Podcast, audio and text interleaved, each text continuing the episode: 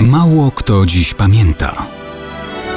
Datownik historyczny prezentuje Maciej Korkuć.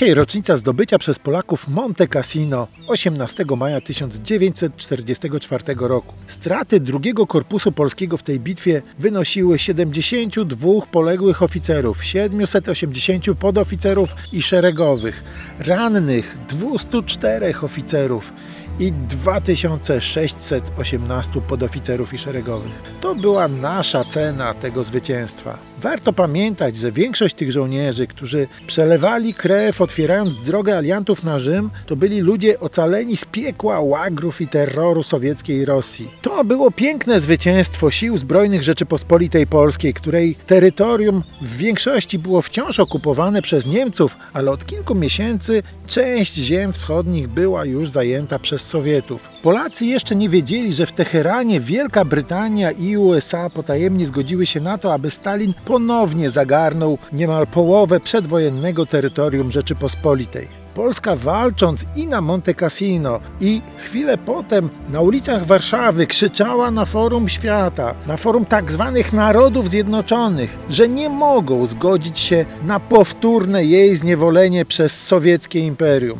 Walka przeciw Niemcom we Włoszech, w Belgii, w Holandii, we Francji, w Polsce była wołaniem nie tylko o nasze niezbywalne prawo do niepodległości, ale też próbą pokazania, że alianci zaprzeczą wszystkim hasłom moralnym moralnej wyższości nad państwami osi zaprzeczą wszystkim zasadom, jakie wypisali w podpisanych dokumentach i na sztandarach, jeżeli zgodzą się na nowe zniewolenie Rzeczypospolitej. No i niestety, wbrew karcie atlantyckiej, wbrew najważniejszym dokumentom Narodów Zjednoczonych, zgodzili się Amerykanie i Anglicy na handel naszymi ziemiami wschodnimi.